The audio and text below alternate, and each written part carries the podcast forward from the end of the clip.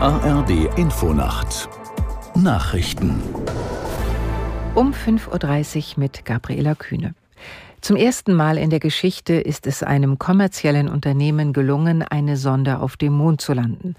Nach Angaben der US-Raumfahrtbehörde NASA ist der unbemannte Lander Odysseus der amerikanischen Firma Intuitive Machines auf der Mondoberfläche aufgesetzt. Aus Washington Katrin Brandt. Wir sind auf dem Mond, unsere Ausrüstung ist da und wir übertragen, bestätigte Tim Crane, der Leiter der Mission. In welchem Zustand sich der Weltraumroboter Odysseus genannt befindet, ist allerdings noch nicht klar, weil es an Daten fehlt.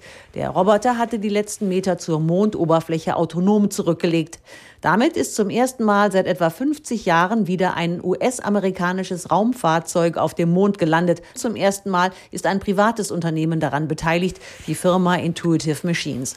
Die NASA will in den nächsten Jahren wieder Menschen zum Mond schicken und plant von dort aus den Mars zu erreichen.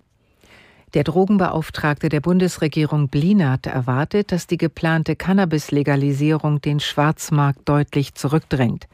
Der SPD-Politiker sagte dem Redaktionsnetzwerk Deutschland, Eigenanbau und die geplanten Cannabis-Clubs würden dafür sorgen, dass die Menschen keine gefährlichen Mischungen mehr bei Dealern kaufen. Verbote würden nicht weiterhelfen. Stattdessen sei eine Enttabuisierung des Themas positiv für die Aufklärungsarbeit, etwa an Schulen, so Blinert. Der Bundestag soll heute über die teilweise Freigabe von Cannabis für Volljährige entscheiden.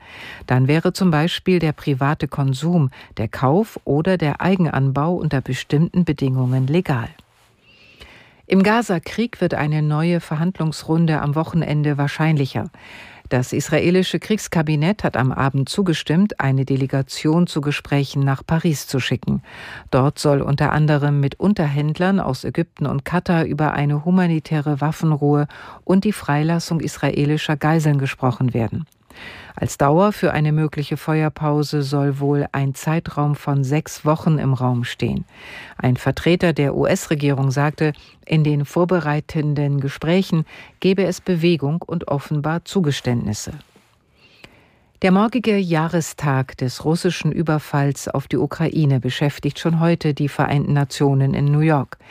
Dort wird auch Außenministerin Baerbock erwartet. Aus New York Charlotte Voss. Der Tag im UN-Hauptquartier ist extrem getaktet.